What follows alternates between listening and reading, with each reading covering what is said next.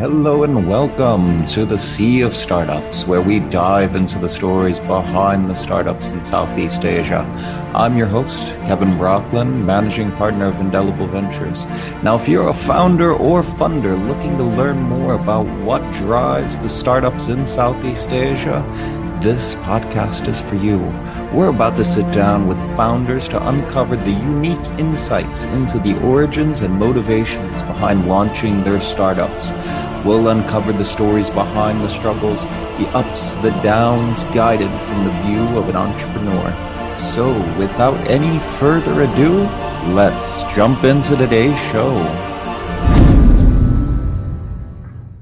All right. Today's guest is Suthan Mookaiah, the founder of Edar.com. And for those of you who don't know, Edar.com is an online to offline retail grocery chain across Malaysia and soon to be Indonesia that allows payment by recycling household waste. That sounds really interesting, and I'm eager to dig into it. Suthan, thank you very much for being here with me. Thank you. It's a pleasure to be here as well. So I'll I always have to ask, take me back. How did you get on the entrepreneurial journey in the first place? And how did you land upon this as your business idea? Okay. Um, to start off, I didn't actually plan to start off with the Beli Gas or. Um, previous previously I was a corporate guy in a, managing a Berhad company, uh, taking care of all the regional offices in Southeast Asia. Then COVID hit and um, in March and suddenly our parent shareholders decided to close the the entire Southeast Asia presence um, due to uh, the the, uh, due, due to the pandemic at the time. The whole and Southeast Asia. The full Southeast Asia. Oh wow! Yeah. So uh, and then we suddenly were out of job in less than a month in um, over in April. Um, at that time, I was doing quite good as well. Um, I, I, didn't really have any issues, but I, I really felt for the people, my my, my staffs, um, our partners and whoever else that was uh, part of our ecosystem who, mm. do, who do not have that safety net. And of course, during the pandemic, we realized how terrible um, the entire pandemic was. And of course, we were also very afraid because at that time, people were told that this is going to go on for years, right? Um, I was helping out by giving out um, small groceries and, and some money, pocket monies to people. But I, I realized that I can't do that forever.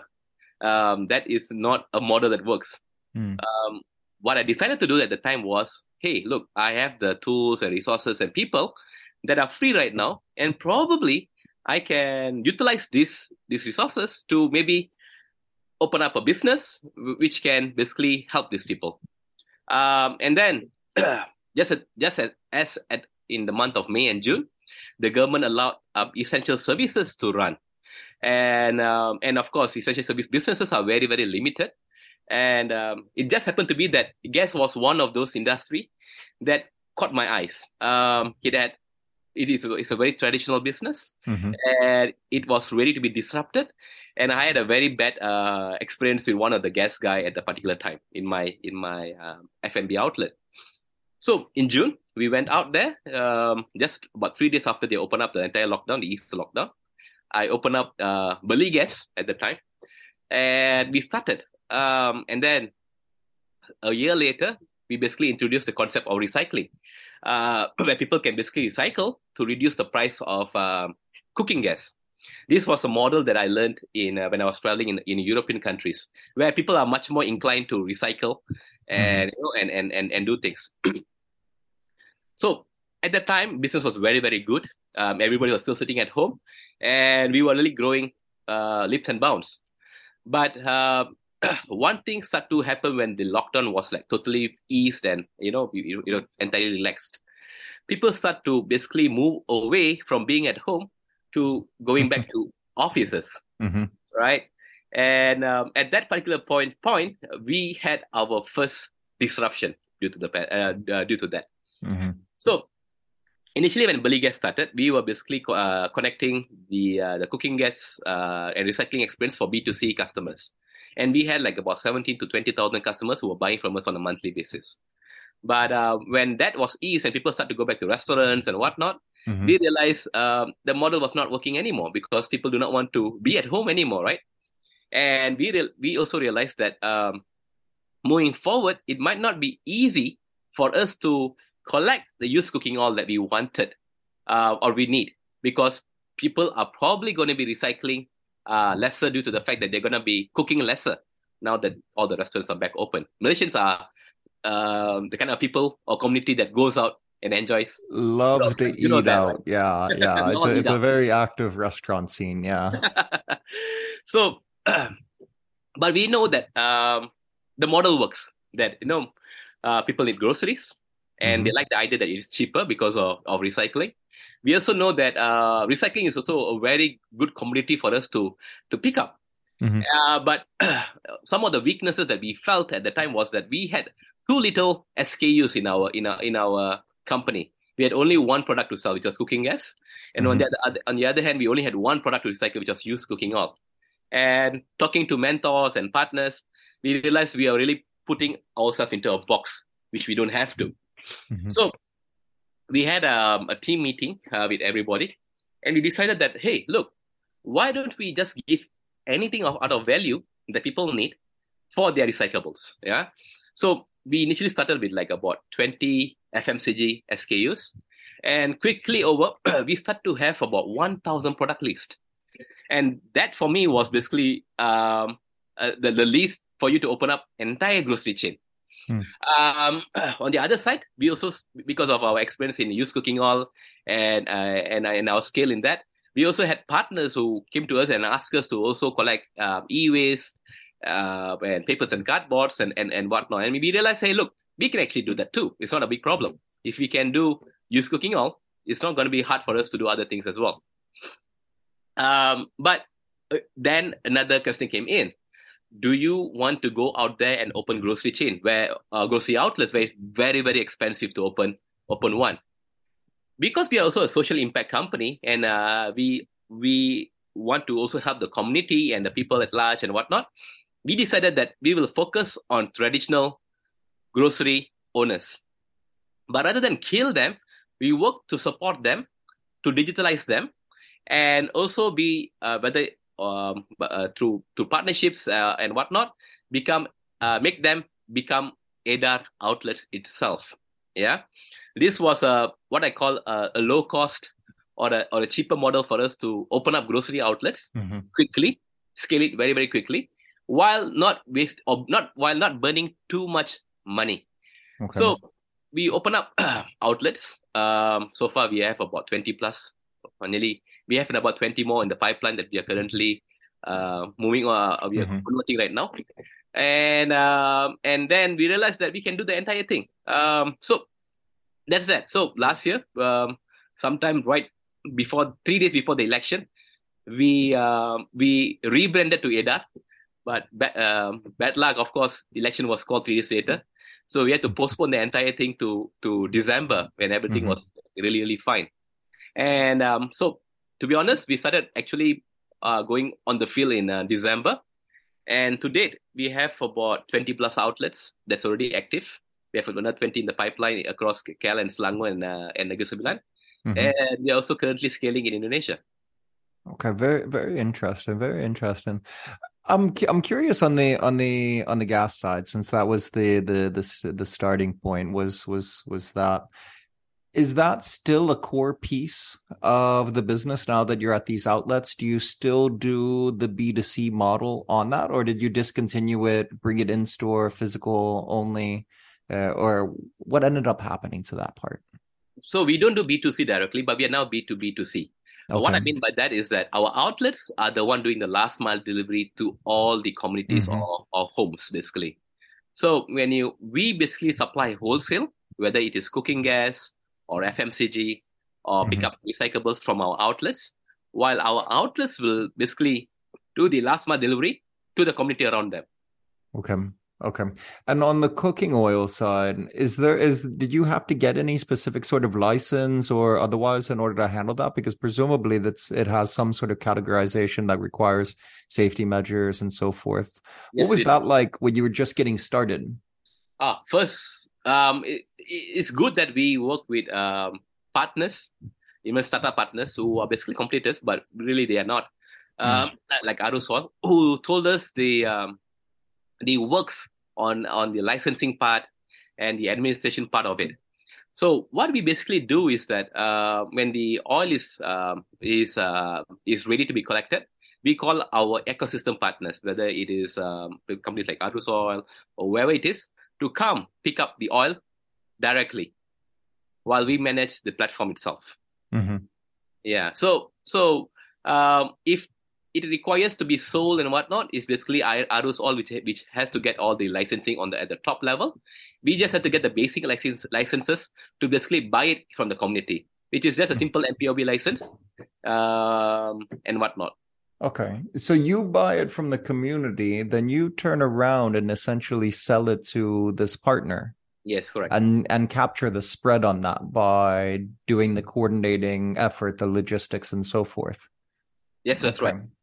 And so now it's switched over to the B to B to B to B to C uh, version of it. So it's all um, concentrated at those individual retail outlet locations. So if I'm an individual and I'm I'm essentially trying to recoup some of my uh, uh, used, used cooking, cooking, oil, oil I'm bringing it into the store uh, in jars or however I'm storing it, uh, and then dropping it off. Yeah. Yes, yes, that's right. There's two ways for you to basically recycle. So you can either get a delivery, mm-hmm. you purchase and, and, and request for a delivery to your home, where we'll come and deliver your grocery and pick up the recyclables. Okay. Or if you want to save on the delivery fee, then you just walk into our store and then recycle it directly. Okay. Now for the delivery, is there do you have your own fleet? Uh, is there any special handling required in order to facilitate that, or are again you relying on third party partners?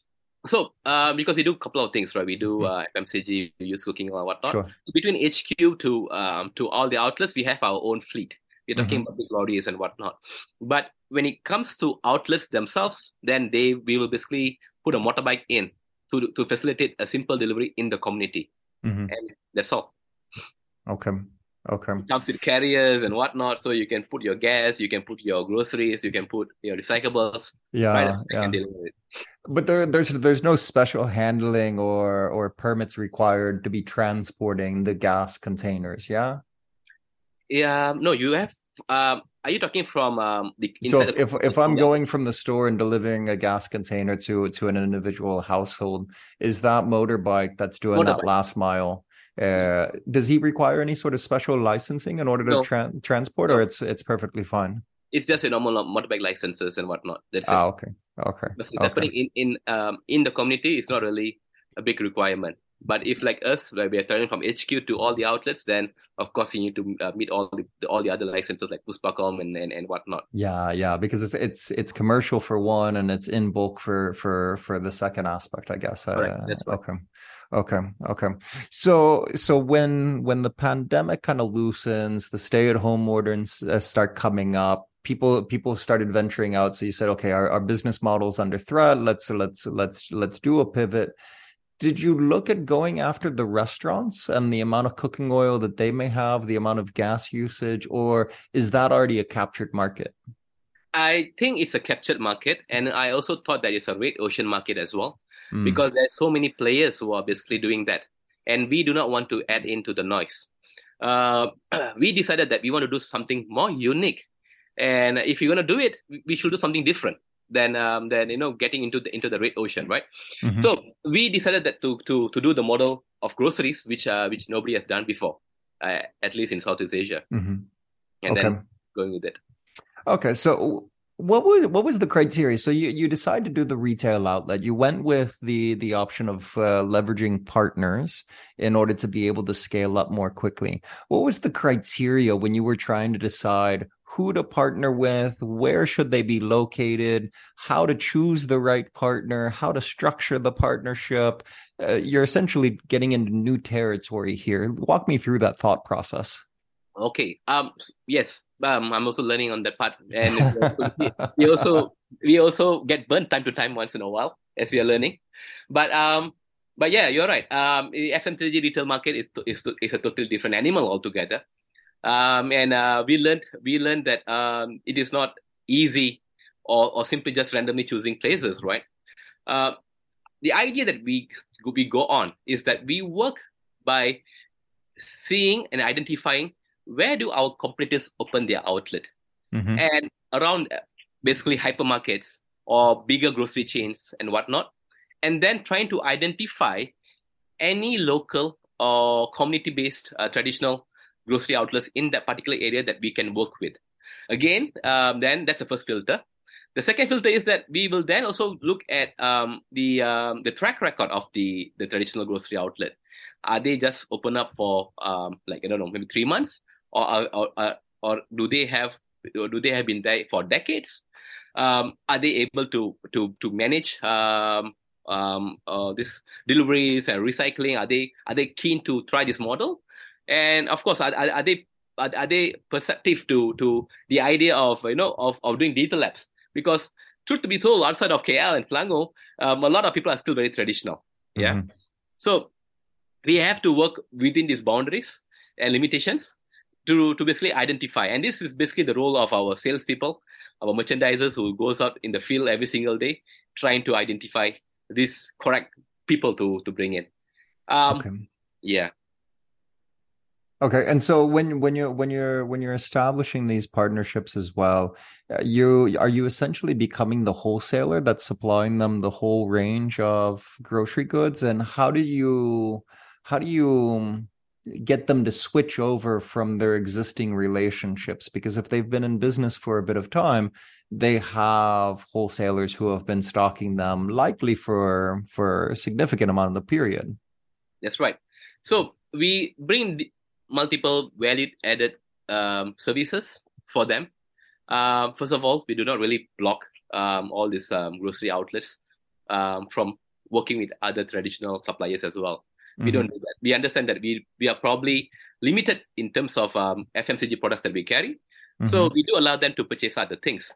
But on the things that we carry, we tell them, look, um, when you work or when you partner with Edar, we don't just simply supply you wholesale um, gases and uh, FMCG just like everybody else. We actually are your partners in marketing. We rebrand you into Edar and we give you a, a, a chain identity where people uh, from Perak or uh, or Penang or whatnot will all share the same identity. It'll make it easier for people to identify an Edar outlet.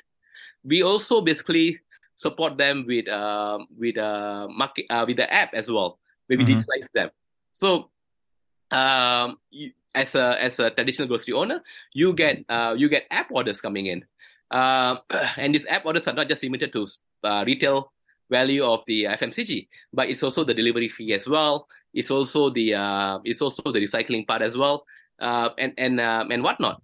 So we add these components and we tell them, look, when you work with Edar, you get more than your traditional guys, and and um, we also tell them, look, um, ultimately we are not an FMCG company, we are a recycling company. We, we, we really care more about the recycling bit than the FMCG part. So as long as you allow people to recycle in your outlet and you help us to maintain uh, an amount of uh, recyclables that we collect from your outlet, we don't mind you working with traditional outlet, uh, traditional suppliers as well. So we have that going on. Um, for traditional suppliers, the, the key benefit that we give them is that we give them the distribution that they require uh, rather than distributing but prior to this on their own. Right now, because we are on demand um, and we are able to basically see the big data of each outlets, so they find it much more easier to push their products to us and then uh, push it back to uh, for the for, for the outlets. Mm-hmm. So mm-hmm. that's basically it. Okay, so the, the key component is the is the recycling. The the rest is kind of a, an added benefit for you. yeah, you. icing, I call it icing on the cake. Yeah, yeah. So the, tell tell me a little bit on on on some of the economic aspects of of the the recycling. Is there a particular volume that you need to be able to do in order for it to start making sense in regards to the cost of transport, to move it from place to place, the recoupable value when you when you send it off to your partners?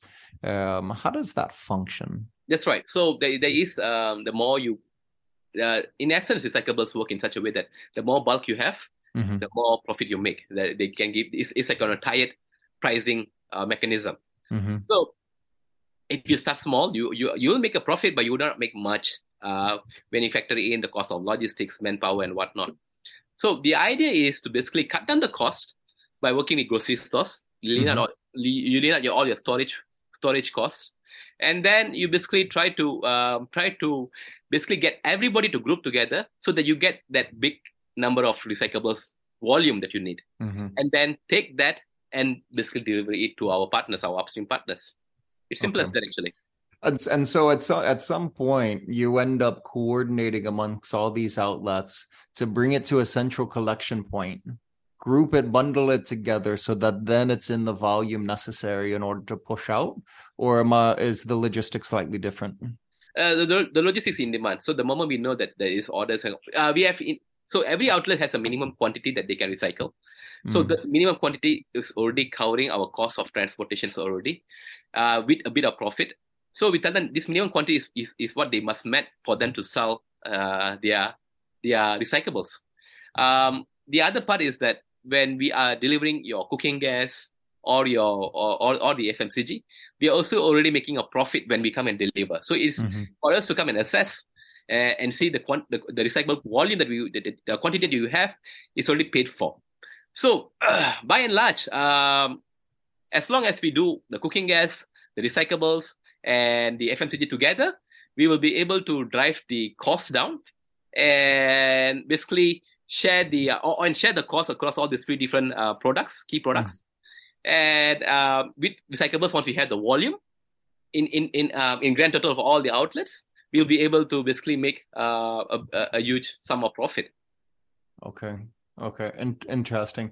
Uh, let, let me dig into this a little bit more, just so that I can clearly understand some of these components. So that's that's that's that's on your side. But if I if I'm if I'm a person that's come, showing up at one of your retail outlets, I've got some of my used uh, cooking oils, and I'm looking at use you utilizing that, and recycling that, and utilizing the, the what you're going to give me uh, in order to perhaps offset my grocery bill.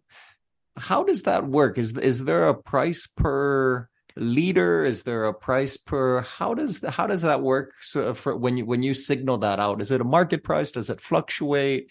Um, how does that work? So um, yes, so we we have a price list for all the for the, all the items that we carry. Some are per unit and some are per kg. For example, the used cooking oil is calculated on a per kg basis. Mm-hmm. Um, e-waste is calculated on a per kg basis. Our e, uh, our papers and cardboard is also the same. Mm-hmm. Um, basically, on that, we just go by how many amounts that you're, you're carrying. For example, if you have 4 kg of um, used cooking oil, we give you 2 ringgit 50 cents per kg for that. So, so if you bring 4 kg, you get 10 ringgit off on your disc or immediately on your on your groceries. Mm-hmm. And and and that, that's all. Um, maybe another example would be, for example, an an old printer in your house, mm-hmm. uh, or mixed wires. So we pay about um for for printers. I think we're paying about 10, 10 ringgit per unit. So if you bring a, a, a, an old printer that you want to recycle, you get 10 it off on any groceries that you purchase in the outlet or through our app. Mm-hmm. So all these are already inputted in, into the Edar app, and you just basically have to basically pick and choose which one, which what what items that you have. Okay. Uh, and that's all. Okay, so I, I then show up at the retail outlet. I've already selected it. I show up. I have my jar of used cooking oil. I dump I dump that out into whatever container that you have at the location. I yep. take my printer that's no longer working. I hand it over to you, and boom, I've got 20, 20 bucks off of my bill that day. That's right, man. Okay, okay, okay. If you go see 30 ringgit per day, you get 20 ringgit off. You pay 10 ringgit. That's all. Okay, okay. Uh, it's it's it's it's quite it's quite quite straightforward when it comes down to it. But I have to imagine that the the functional aspect of managing the logistics of it, establishing the partners, a little bit more where the secret sauce actually lies. Yeah, that's right. Um, when when you talk uh, on, on between the outlet to the consumers, it's, it's a very simple process. Mm. But the the the complications comes in at the back, mm-hmm. which we are handling day to day basis. Yeah, yeah. How how big is your team at this point? So uh, right now we are about 40 people. 40 people. Okay. And how many of them are out in these variety of locations uh, searching out whether whether they're sales reps, business development, I'm not sure how you how you about 20 plus people, them. about 20 25 people uh, okay. out of the field. Okay. Okay. And now that you're launching Indonesia, let's let's talk about that expansion because entering a new uh, state within within your home market of Malaysia is one thing. Going into a new country is a completely other. So how was that process? Uh, I know you're in pro you're in you're still in the process, but how has it been in in regards to deciding for one that it's time uh, and then establishing the the initial building blocks to build your presence there okay um so um here's the thing this is where i got my uh uh, a free pass. Mm. I used to work. I used to work regionally. Um, okay. As I was telling you from a previous tech company. So I have team members and partners across Southeast Asia, um, including teams in Indonesia as well, mm-hmm. uh, from a previous company. So it just happened to be that uh, Indonesia is currently going on a on a on a green energy revival, oh, right? Yeah. ESG and whatnot is very very big over there. Um, and also, it just happened to be that uh, my team in Indonesia loves the uh, the model of Edar right now, and mm-hmm. they, they asked me, "Hey, can I can I just can we just start this off in uh, Indonesia?" And I told them, "Hey, look, let's do that." And so we went there a couple of times. I love what what is happening over in Indonesia. Uh, the people are currently very very open to recycling. Mm-hmm. Um, of course, um, there is also a big industry, uh, the, the entire warungs basically, to be disrupted so we believe that this is something that to, to, to basically kick off while we're doing it in Malaysia. And from then we started, that's all. And do you find so so there's a number of tech companies that have been trying to digitize the the warung operators in Indonesia. Do you find that you compete against them or do you find that because your key component is the recycling that you don't really kind of bump head to head? We don't bump we don't bump to head to head. In fact, uh, I met some of the biggest uh, warung operators, um, tech like Wahyoo and whatnot, mm-hmm. and we're actually partnering with them okay. um, to basically uh, roll out in Indonesia. The reason is very simple. We told them that while we are delivering FMCG, that's not really our core, and mm-hmm. we don't mind them managing that for us. We do not want to manage 1,000 SKUs and whatnot. Mm-hmm. Allow us to just manage our our recyclables while we mm-hmm. work with uh, with you know with uh, synergistic partners to deliver all these things to our warungs. So okay. um, the model of uh, EDAR, uh, from what I see and from what I believe um, is to be true, I don't think so. It competes with um, the traditional or, or, or, any of the digital companies that's currently operating or trying to disrupt the uh, the warungs. We okay. um, nobody does anything on recycling with them right now yeah so you don't you don't necessarily need to focus on the app as much in indonesia. You can ba- you can basically partner up with the folks that are already getting them on board with digital solutions and kind of shortcut that on ramp as opposed to fighting for it. Correct correct. Uh, in fact to give you an example uh, by our, our plan is by end of march we look we are looking to open 20 outlets in indonesia Okay. That's how quickly you're looking to scale in Indonesia, actually. Okay. Okay. Fantastic. And how has it been? Because you know, it's it becomes much more like localized in regards to what you do once you have collected those recyclables, because you have to establish new partnerships for where the e-waste is going, where the used cooking oil is going. How has that process been in order to establish those relationships? Um, so what we have done with, with Beli Gas prior to this, as given us a lot of visibility in the market, especially in the tech scene of mm-hmm. Southeast Asia. Um, and we have, we have been approached by many uh, regional uh, upstream partners who wants to work us, work with them in other countries. Mm-hmm. So um, to give you an idea, Indonesia is actually a bigger version of uh, Malaysia, and most of the partners that is currently working with us in Malaysia are also doing big things in um, in um, Indonesia. So so like for example our our used cooking oil partners in Indonesia is actually the same one like the, the like the one that we're working in uh, Malaysia as well.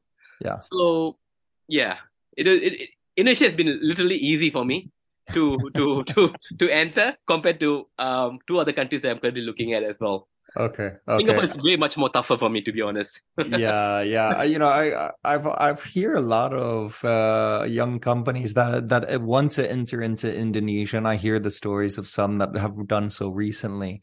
And I think you're probably one of the first one that's emphasized the ease uh, but I think that comes from some of your background with the regional role, past life, having the connections, having it in place already. Uh, and so relationships have really mattered in regards to enabling you to move this quickly. Yeah. Correct. That's right. I, I, I truly believe that, that those networks that I have will mm-hmm. is, is the secret sauce for us moving in and entering Indonesia so quickly. Okay. Okay. So now, having trust and having the trust in them as well. Yeah. To, yeah. Not screw it up for us, you know? No, abs- absolutely. Absolutely. It has to work both directions. Yeah. That's right. Yeah. So let, us talk about because you re- you referenced that you're looking at additional country markets. So what's the criteria that that makes you decide where and when to go? Um, it it basically depends on um, the resources that we have at hand. Um, last time you asked me, I would like to enter every single country immediately. But uh, uh, but but uh, if you ask me today, um, I say uh, I would like to assess the market itself. For example, I'm very very keen to enter countries like um, countries like um, like Singapore, which is an easy. If I enter, it'd be very easy. Mm-hmm. Myanmar, Vietnam, and, and and whatnot. I'm not so keen to enter countries like India, for example, mm-hmm. because things are very complicated region by region in, mm. in India. Um, I also looking at places like Bangladesh. But uh, this all depends on the muscle that we have in our hand. We we are uh, we are still a startup We are looking to start our Series A very soon. But okay. we, but uh, but but our, our, our limiting factor is basically the financial muscle. Mm. If we have more, we don't mind opening up quickly to other countries. But uh, but if we go by what we have right now, I think we have to basically identify the quick wins or the guaranteed wins, and just do one market at a time. So okay. that's the case with uh, Indonesia right now. We think that that market is uh, one of those guaranteed wins. So that's why we are focusing on that as our first expansion. Okay. Okay. And is eh, when you open a new market, when you look when you look at expanding into an Indonesia, do you have a time frame in mind of when it be turns into becoming cash positive operation that you enables you to kind of invest in new outlets or start considering, you know, off of internally generated cash flow, putting a fundraise aside for a second, that that kind of enables you in order to do the organic growth pathway? So we, we did we did build a projection, um, um, a forecast projection basically on, on when we can break even, and we look at it that we we basically have to work on a 12 to 14 months cycle for us to um, to be profitable, right? Mm-hmm. Um, this is not on, on the 20 outlet, but we are looking to basically open up 1,000 outlets uh, by next year in Indonesia. So based on these projections, we uh, we realized that you know we have to do some capital injection first, but if we have that much outlet we will be more than uh, in in in a, in a year's time we should be we should be okay to break even yeah. based on um, on all the things that we can make money from. And 1000 outlets that's that's getting that's getting beyond jakarta. You're starting to talk about getting out to the, some of the other major cities like medan makassar surabaya all that's of these right. different ones yeah? Correct correct. Bogor and whatnot as well. Okay. So we are looking at the greater jakarta uh, and and of course all the other regions that's around them Okay. And the same partners that you have have the presence in all of these other markets as well? Um, uh, fun fact: one of the partners actually uh, uh, uh an activation team for Gojek. Okay. So, so we, we hire those kind of people to come yeah. on board, so yeah, to make yeah. our life easier for us to go down. Okay. they already they're already working in that field for like what uh, nearly a decade, it's kind of easy for them. Okay, yeah, yeah, they already have the familiarity. I, I think the the connect the connections and the familiarity is the is is is the big hurdle, especially when you're trying to get physical presence across. Of not uh, maybe not as complicated as India because India is really not just one country, even though it is one country. It's quite diverse as you as you travel through. Right. Indonesia has a little bit more cohesion uh, across as you go across the islands. Yeah. That's right. That's right. That, that, that's what we're, um I call it the one language barrier. So if you go to India, uh, there's multiple, there's hundreds of language. Oh yeah. it's going to be tough for me to you know to to basically work work on that. Yeah. Um, on my level right now, but Indonesia is just one language and spoken across the entire the entire region itself. Yeah, so, yeah, and it's it's fairly similar to to to, to Malay as well. Malaysia. So you can, you can basically talk one, the other person will understand you, and vice versa, even though the languages are different. That's right. That mm. that's what makes Indonesia so easy for us to to to look at. Okay. Okay. So then what's what's what's next? I mean, is is is Singapore the next one or do you have it currently defined? No, no. So uh, we, we we we are trying to do it one one country at a time. One at a time, yeah. So one focus on Indonesia at the time being. Hit those yes. one thousand outlets, and then think okay. think about the next step. Correct. Uh, the key things that we are looking to do, of course, is to basically fundraise Mm-hmm. Um, that's something that we're going to be working on in the pipeline very very soon as well. Okay. Because for us to do this, we need to have the muscle to to carry the team as well. Yeah, Um, yeah. So so that is something that we be like working on uh, immediately. We Yeah. also have a couple of things that's coming in. Um, prior to this, our our app was something that we built for Beli Gas. Mhm. It was it is very guest centric Sure. and uh, it is it, it does not really work for uh, for our our um, our grocery stores. Yeah. We are launching a version two very soon, uh, Okay. in February 16, where we are converting it into a, a grocery store outlet um, app. Okay. So just coming in as well. Yeah, we are basically building foundations right now. Okay. Okay. And so when you when you look at building these foundations, you know, uh, are there any met key metrics that you're utilizing on a regular basis that tells you whether or not you're on the right path towards uh, towards your goal? I look at revenue basically. I think that's where everybody's uh, Mm. uh north, right? Um, every single month I sit with my with my finance and we ask ourselves, is the revenue going up? And if yes, and uh, with that, is the cost being managed? Uh, and, and and all those kind of things. Um, some of the other side metrics that we look at, of course, is basically our presence as well.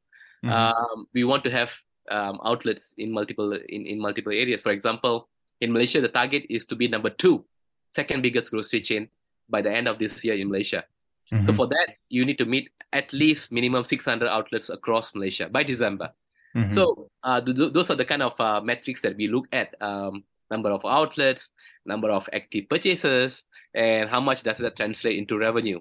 Um, so then, of course, you have multiple revenues as well. You have revenues from um, cooking gas. There's revenues from FMCG. There's revenues from uh, re- recycling. So all these different different things um, is also measured individually. So these are basically the things that we, that that that my finance lady has to basically uh, go crazy over with me on, on a weekly basis. Okay. And you just have one finance person? Yes, right now, correct. That's right. Okay. I, I have a feeling she's going to be requesting support as you go up to 600 outlets in Malaysia Ah. and 1,000 in Indonesia. She she already told me that. She already told me that. you you want to you want to track that many locations with that much data. There's there's a there's a lot more than one person can manage at that point in time. Yeah. Yeah. correct, correct, Yeah. Right. Okay, okay. Um very very very very interesting, very interesting. So you're you're you're you're building, you're you're managing towards towards the towards the revenue. I'm curious when you look at revenue, are you looking at uh you know, so when when you talk about uh and I'll I'll I'll do the example of of of the of the recycled cooking oil. So you're paying out uh to you're you're essentially buying it from the customer and then you're selling it back off. So when you recognize the revenue, are you recognizing it at the at the at the amount that you sell it to your partner or are you recognizing the revenue of the spread between those two between the purchase and sale Uh, of course, it's the gross is going to be the pricing that we sell. Mm, But ultimately, the net is going to be the the the the, differences. is is that and what's out of curiosity what's what's the what's the average margin on something like that come out at Recycling is very dynamic. Um, some Mm. markets, some sometimes it, it can it can go as low as fifty percent. okay Some- In good times, it can go up to two hundred percent. and it, it fluctuates with the market price so, so it's it's more commoditized in that in that sort of way That's right. Okay. Okay. Very, very interesting. Um, awesome. I think we've we've navigated all across a lot of ground. Uh, we've we've talked about your you you scaling up the international expansion and so forth. Let me wrap up here now with the closing questions that I ask everyone. So the first one of these is what is a tech tool that you just cannot live without? Okay, so one will be Monday. I use Monday a lot to basically manage my team that is Okay. working in house and remote, uh, whether it's through different states and whatnot. Um, I think that basically helps us to uh, distinguish what are the our, everybody's roles, what are everybody's tasks of the week, uh, what what where is blockages and and and whatnot. So throughout the entire team, we basically use Monday, um, and that's basically help, helps us to become more efficient. Um, I would not say that we are the most efficient people, but efficient as, as we can get. Um, the second one is basically um, Zoom. I, we use uh, Zoom and Google Meet all the time Yeah. listening, talk to everybody. Yeah, yeah. When people are working remote and not always in the same physical location at one time, it's it's be, it's become the new normal. Um, awesome. So so second question here, if you were to talk to another founder that's just getting started out, what is the biggest piece of advice that you could offer? I will say that be ready to face uh, rejections. I, I think when you are a non-founder, um, when you're not in, in the in the industry, you will think that um, getting rejected by one or two person is uh, like you know is really bruising Hmm. or, or or or painful. But um, I I think um, I think once you are in the industry, you realize that those are just pretty much a, a, a normal day-to-day thing um, as as uh, startup founders, we are this essentially a salesman. We sell or, or we sell ideas, Mhm. we pitch to our team and whatnot. And rejections does happen. We just have to be a little bit more thick-faced, uh, and we don't we should not take it personally. I think a lot of um, founders gets burnt out Mhm. by uh, by rejection that they face, and then and then they feel insecure, and that basically drive the uh, the companies down. And it's sad to see those things happening. So yeah, those those those things treat treat it like it's a different thing. Yeah, re rejection happens. I I, lo I love the the point of view that you're you're always selling. You're all you're you're always selling to customers, and you already said you're gearing up for a fundraise. So that's that's a that's another aspect where you're Oh, going out and and selling the company. Uh, and rejection happens a lot, whether you're talking about customers, potential funders, um, key person that you want to hire. Rejection happens. Uh, it's a it's a matter of just continuing to move on. That's that's that's fantastic advice. Was was Suthan, this has been a fantastic conversation. I learned a lot about your business, and we've uncovered a lot of uh, good points uh, that I think will be very valuable for the listeners here. I want to give you a big thanks for for being on here today. No problem, man. Thank you. It's an honor and, and a pleasure to speak to you today. Excellent, thank you.